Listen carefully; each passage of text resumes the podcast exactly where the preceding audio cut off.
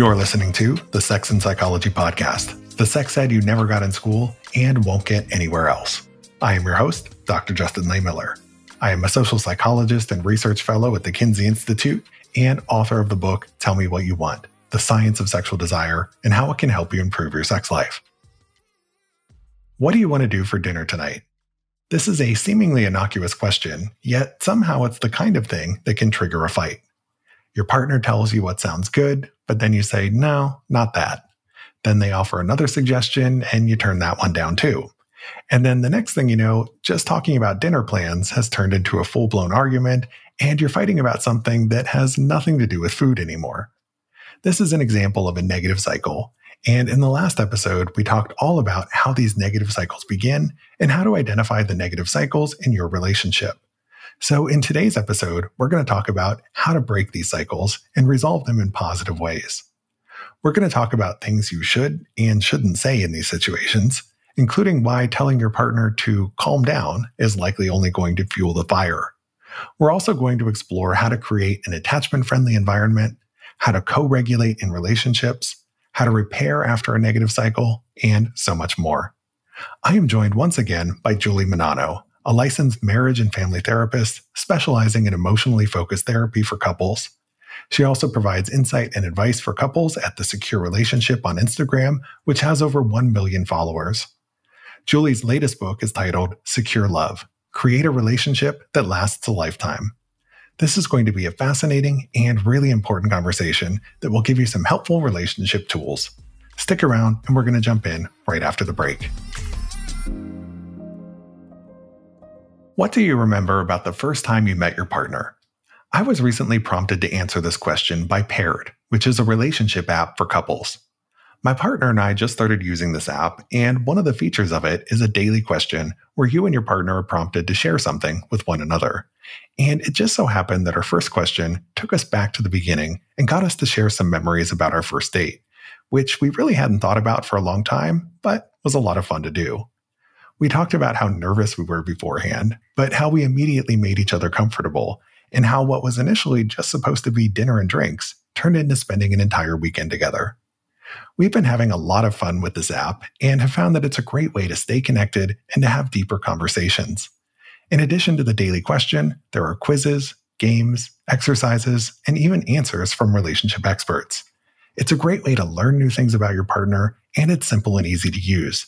All you have to do is download the app and pair your accounts, and that's it. The activities are fun, and sometimes they're pretty funny. Whether you're just a few dates in or you've been together a long time, it's time to lighten the mood and have fun with your partner by using Paired. Head over to paired.com slash Justin to get a seven day free trial and 25% off if you sign up for a subscription. Just go to P-A-I-R-E-D dot com slash Justin to sign up today. Connect with your partner every day using Paired. A happier relationship starts here.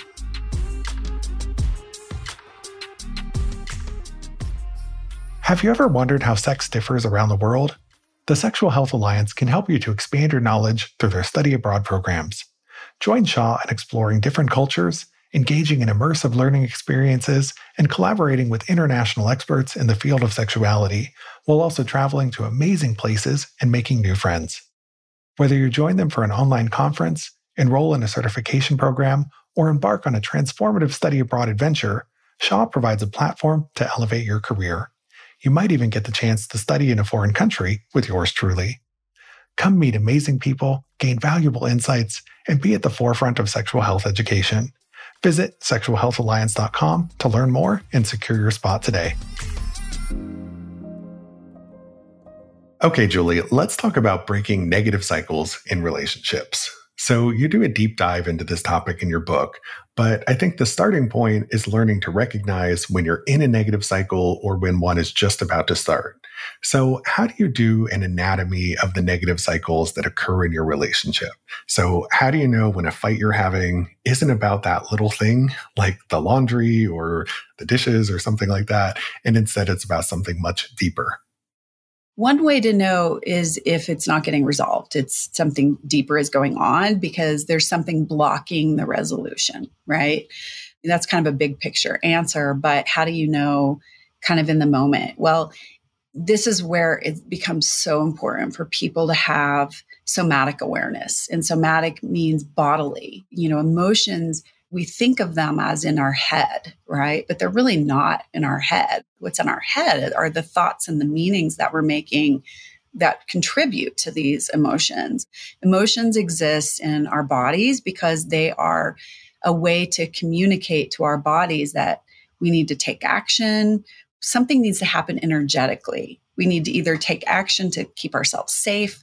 We need to get out of a situation. It's kind of that fight or flight thing. We we need to grieve, you know, create tears to process some of this stuff through our bodies. And so when people are walking around without that somatic awareness, they just don't recognize when they're triggered a lot of the time. They might feel the emotional overwhelm, but it's not sort of this intentional conscious awareness.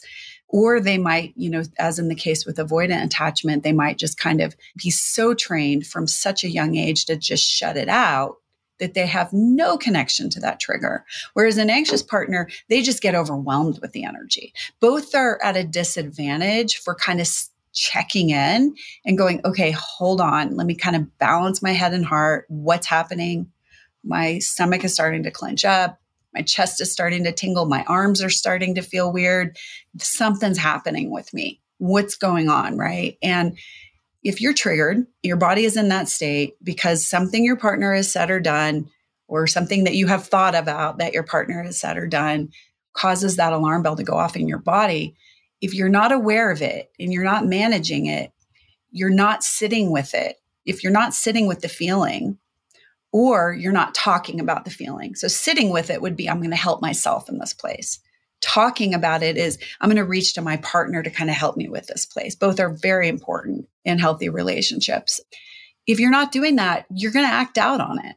And that acting out is going to be negative cycle behavior protest, shut down, getting defensive, getting logical, getting reasonable, trying to tell your partner to calm down because if they can calm down, then I don't have to feel all this yucky stuff you know, any number of things. And in the book, I do go into a lot of what these different moves and acting out on these emotions look like. So the first step is really just being able to recognize when you're triggered. That's got to be first. And if you are triggered and you're not dealing with, with it in a healthy way, you will be dealing with it in an unhealthy way. And that unhealthy way is going to launch a negative cycle if your partner also doesn't know how to deal with their trigger and show up to you in a healthy way. Yeah. So we need to learn to recognize our triggers and our partner's triggers to better understand when a negative cycle is likely to emerge. Now, when we enter a negative cycle, we often say or do things that aren't productive. So, you know, as you just talked about, we act out in various ways that exacerbate the cycle. But instead of doing the unhelpful thing, you suggest that people get vulnerable and share their feelings. And that sounds hard. you know, that might sound scary to some folks, but what does that look like and how can it be helpful in situations like this? Well, again, you know, if we're not dealing with the feelings that are already there and have been tapped into, then we're either going to try to shut them out and that's going to trigger our partner. It's abandonment fears if we just kind of try to shut it all down, or we're going to start acting out on it. Um, so, yeah, we have to have a, a better option, right? And so, first of all, we need to know what better options are. And that's what I'm really trying to help people with in the book is like, here's some better options for you. One of those options is becoming vulnerable. I mean, actually, all of the options involve becoming vulnerable. Some ways of being vulnerable include talking about your feelings. Sometimes it's just vulnerable to interrupt the cycle or even set a boundary around some of the things that your partner is saying to you, which can feel really vulnerable, right? Vulnerability is less about how you get there and more about doing something that feels risky for the greater good so if we kind of go down that road of you know getting vulnerable and talking about our deeper feelings which can be enormously helpful then what we might say is hey hold on a minute. This is you know the, one of those moments where i really want to hear what you're saying but the way that you're coming at me right now starts to get me all scared starts to make me wonder you know do my needs matter to you? And that feels kind of devastating and I want to go into this place where I'm sort of reacting and defending myself, but I don't want to do that to us right now. Can we just kind of start over and do this differently? And when you hear your partner saying, I'm scared, I'm sad, I feel disconnected right now, that is going to elicit your empathy. And when empathy is elicited, empathy is regulating. And so that's going to elicit this part of us that wants to help. When we see most people, when they see another human hurting, especially someone that is everything to them and their love, you know, we want to help them. By being vulnerable, we're really giving each other opportunities to help and feeling helped, which is it's 50 50. We want to be able to help each other in dark places and we want to be able to get help in dark places. And we cannot do that without putting words to them. And so that's what needs to be done in these negative cycles almost more than anything is starting to put words to the deeper stuff that's being triggered. Yeah, and everything you said there leads nicely into my next question because in your book, you mention that people often ask you whether it's okay to want comfort from their partner, right? And it seems like people think that this is a bad thing because they've been taught that they're responsible for their own feelings or that asking for comfort is a sign of codependence or neediness. And so we sort of pathologize this idea of wanting to ask our partner for comfort, but we need to be able to ask our partners for help when we actually need it. So in your book, you talk about this concept of co-regulation as a way of addressing this. So what does co-regulation look like? Yeah, so co-regulation, I mean, we all need to self-regulate first of all. As adults, you know, we can't rely on someone be there for us 24/7. So we all need to be able to tap into our deeper stuff and help ourselves in pain.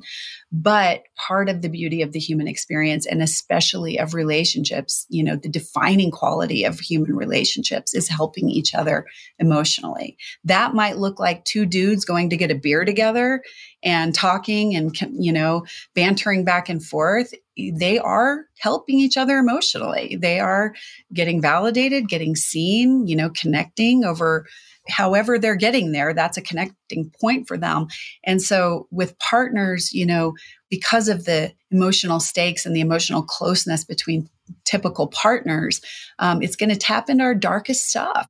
You know, relationship triggers are going to tap into our deepest wounds and our deepest fears and our deepest insecurities. And we simply do not have to be alone with that in the world. We don't need to be alone with it. There's something so much more valuable and useful to feel better emotionally when you have your partner holding your hand and saying, I get that. That's really hard. I get that that experience was super hard for you at work today. And that must have left you feeling so horrible and shamed. And I'm so sorry that you went through that. Right. Yeah, we can learn to help ourselves and deal with those feelings on our own. But why not be able to help each other in a way that doesn't come at a cost to anyone. Now, yes, can that go too far into codependency? Absolutely. But codependency isn't real connection and help anyway. It's just a, a poor substitute for it that's actually really not healthy. Yeah, I think you described that very well. Now, your book talks about the importance of naming the negative cycle, but it also talks about naming the traps that lead you into the negative cycle in the first place. So, what are some of the most common traps that lead people into these negative cycles? Well, one of the traps is who gets to hurt worse, right? So, couples, someone says, Hey, you're late again and it drives me crazy when you're late. It's so rude. And the other person says, Well, what about you? You never call me back when I call. Right. I'm hurt too. And and both are have legitimate, really good reasons to be hurt. But what happens is is they get stuck in I really need you to see and validate my hurt right now.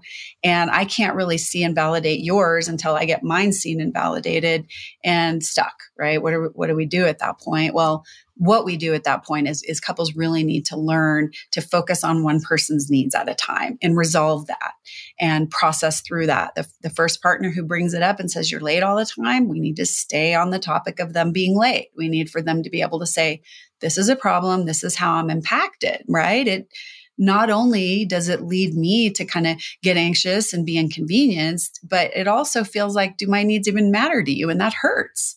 And I really need for us to kind of figure out a way to navigate around this.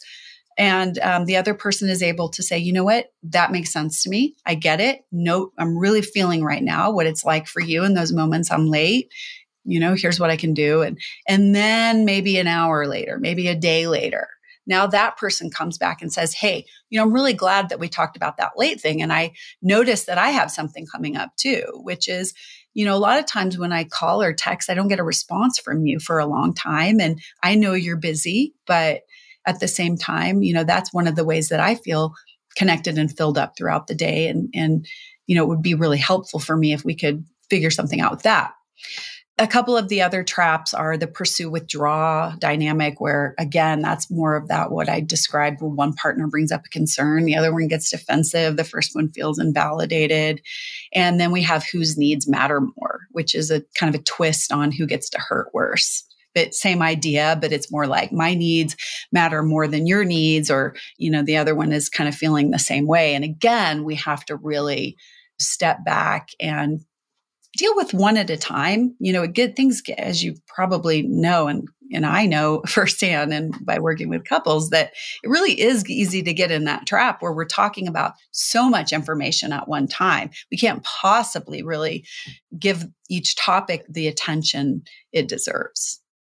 Yeah, and you know, as you were describing that, I was thinking about how whenever the argument starts to turn into a contest or competition between the partners, you know, about how whose feelings matter more or who's being hurt worse, you know, that is a pretty good sign that you're probably about to enter or you're already you're very well yeah. into a negative cycle. Yes, absolutely. So when you're in a negative cycle, people often want to see it through to some resolution, right? Because we're in that fight or flight state. You know, there's all that tension. Your heart might be racing. You're feeling anxious and maybe scared or angry, or you can be feeling a lot of different things, right? So we want resolution, but we often keep doing things that just escalate the fight further. So sometimes the answer is really to just take a break and come back to it later.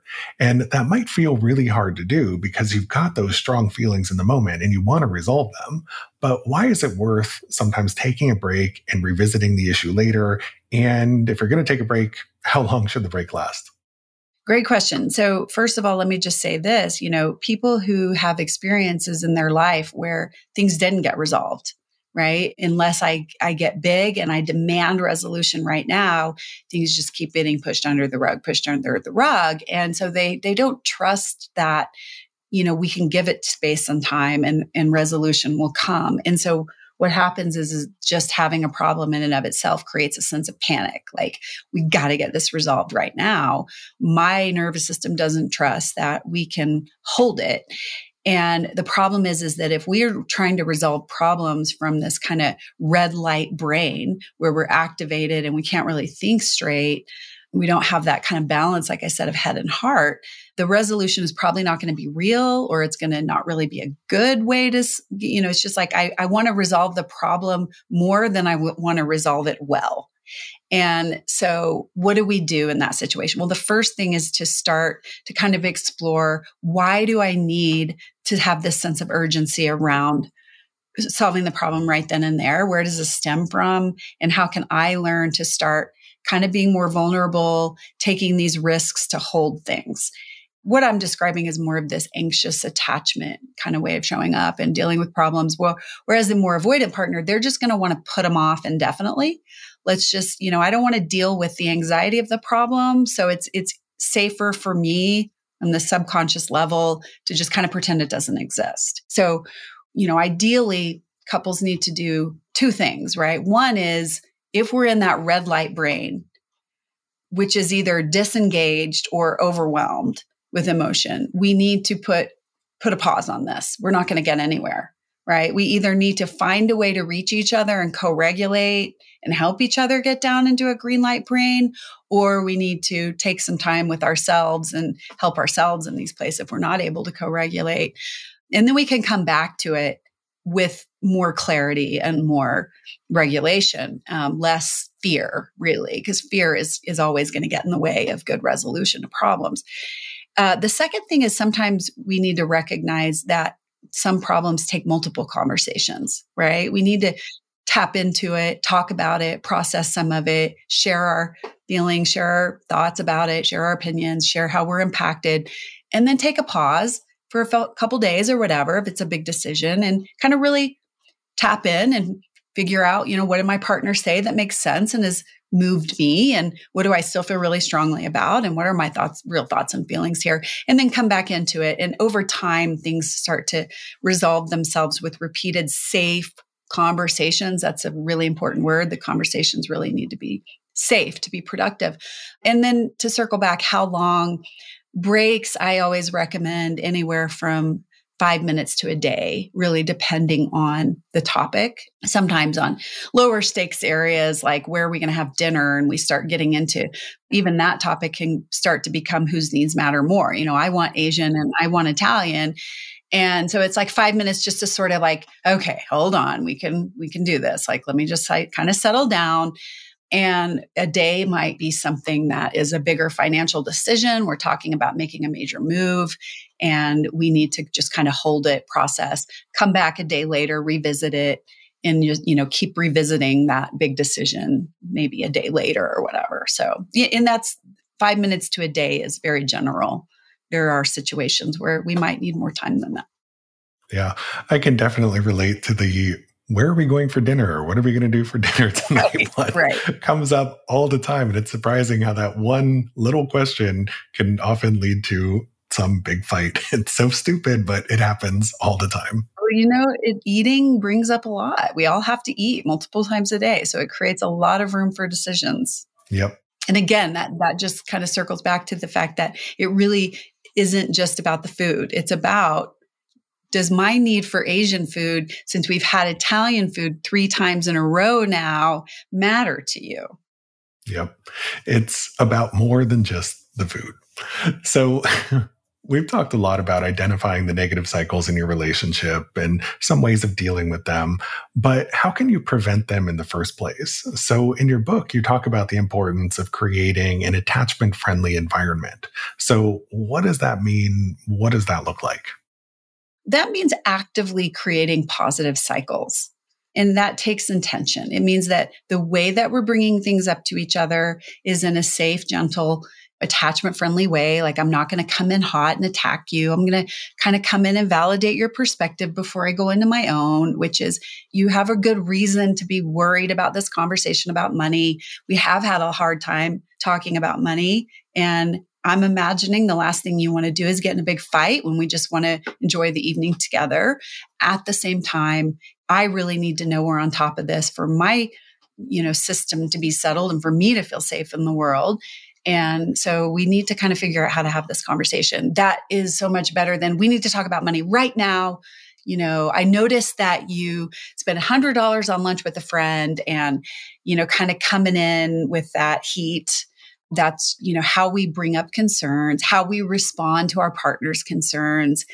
If we respond positively and open, not necessarily, I'm going to do exactly what you want here, but we're going to have a safe conversation then we're constantly communicating to each other intentionally, right? Which is, I love you. I care about your needs.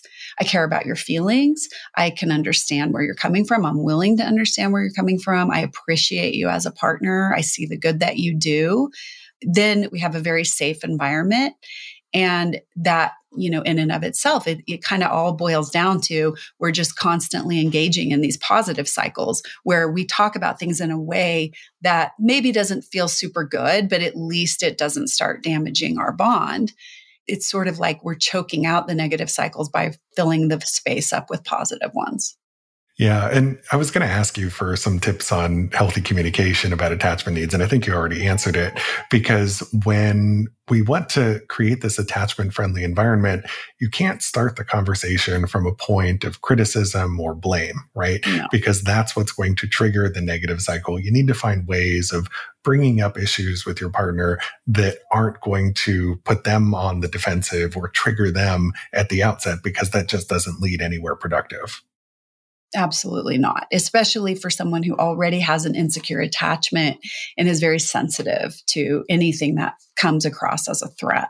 Those who have more securely attached relationships, and a lot of times it's just because they've worked toward feeling safer with each other, they can tolerate less, you know, a little more imperfection in the relationship. They're more resilient when one partner isn't able to show up at their best self, they can kind of take the slack and and be their best self in a moment, which is kind of circles back to that co regulating place. And one way to get around the criticism and the blame is to really focus on A, speaking from self, which I talk about that a lot in the book, and B, um, validating. In that, you know, I gave that example of validating a minute ago, which was I can understand where you're coming from. I can understand why you might feel triggered right now. And I bring up this topic that we've historically had a hard time with.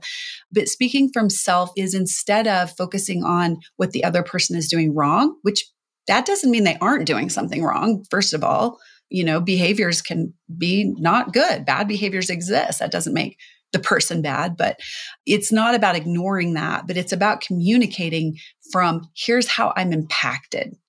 I statements are a phrase that we hear a lot, and there's a lot of value into I statements. I prefer saying speak from self because we can use the word you and still speak from ourselves, which is when you're chronically late, this is how I'm impacted by that. You know, I really, it, it does affect me.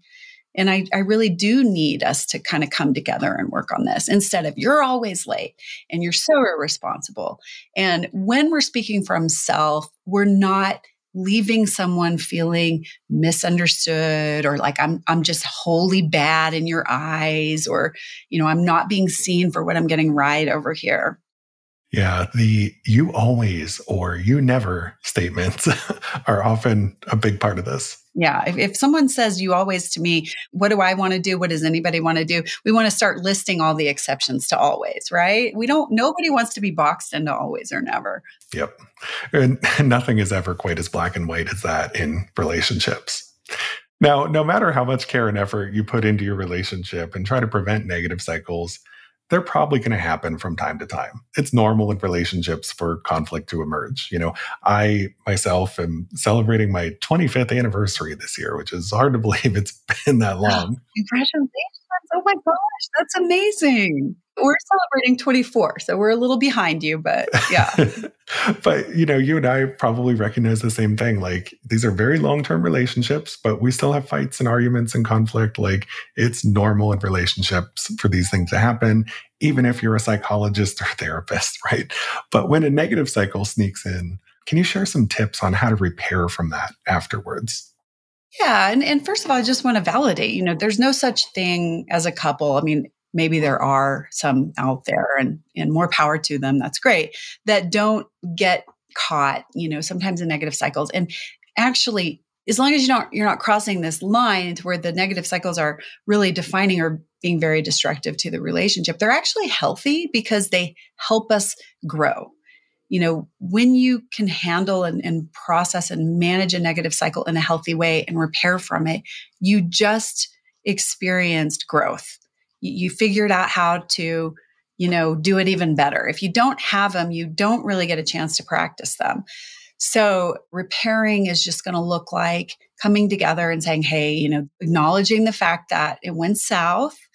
Each person acknowledges their part in that you know, talks about here's what was happening for me. You know, when I heard you say you left the garage door open again, all of a sudden, you know, first of all, I was feeling hungry. I was feeling tired. I wasn't super resourced. And it just, what I heard is, here we go again. I'm getting it wrong. I went to that kind of old place in my brain. And then that kind of caused me to want to get defensive. And I, and I get how that left you feeling like, you know, you weren't being heard. And tapped into your hard wounds and and so I apologize for my part and you know here's what I'm willing to do next time that's different and, and you know just kind of it's really not about hard fast rules. It's more about how are we talking about it on a deeper level validating each other sharing how we were impacted and you know working through it from that place of connection and empathy instead of anger control protectiveness and the book also goes into you know more of a,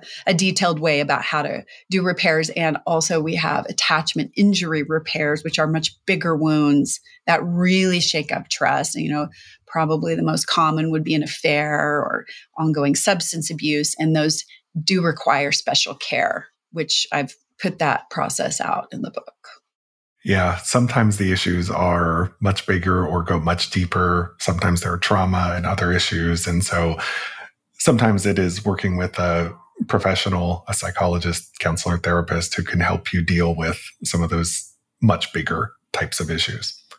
But thank you so much for this amazing conversation, Julie. It was a pleasure to have you here. Can you please tell my listeners where they can go to learn more about you and your work and get a copy of your new book?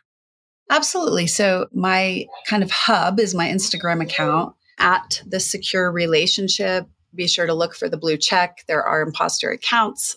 You can find a lot of information. I have a start here highlight, which um, will kind of take you through all the most important posts, give you an idea of attachment theory and negative cycles and what, you know, I have to offer. There are tons of tips, tools, scripts on the account, just like in the book.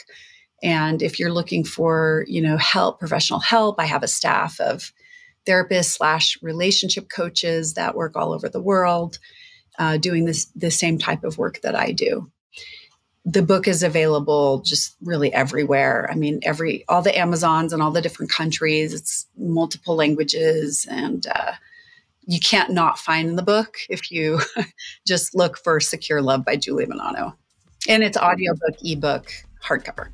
And I'll be sure to include links to all of that in the show notes.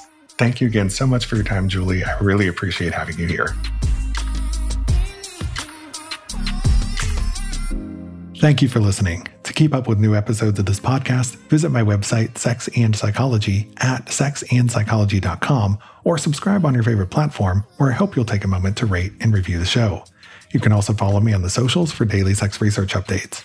I'm on Twitter and TikTok at Justin Lehmiller and Instagram at Justin J. Lehmiller. Also, be sure to check out my book, Tell Me What You Want.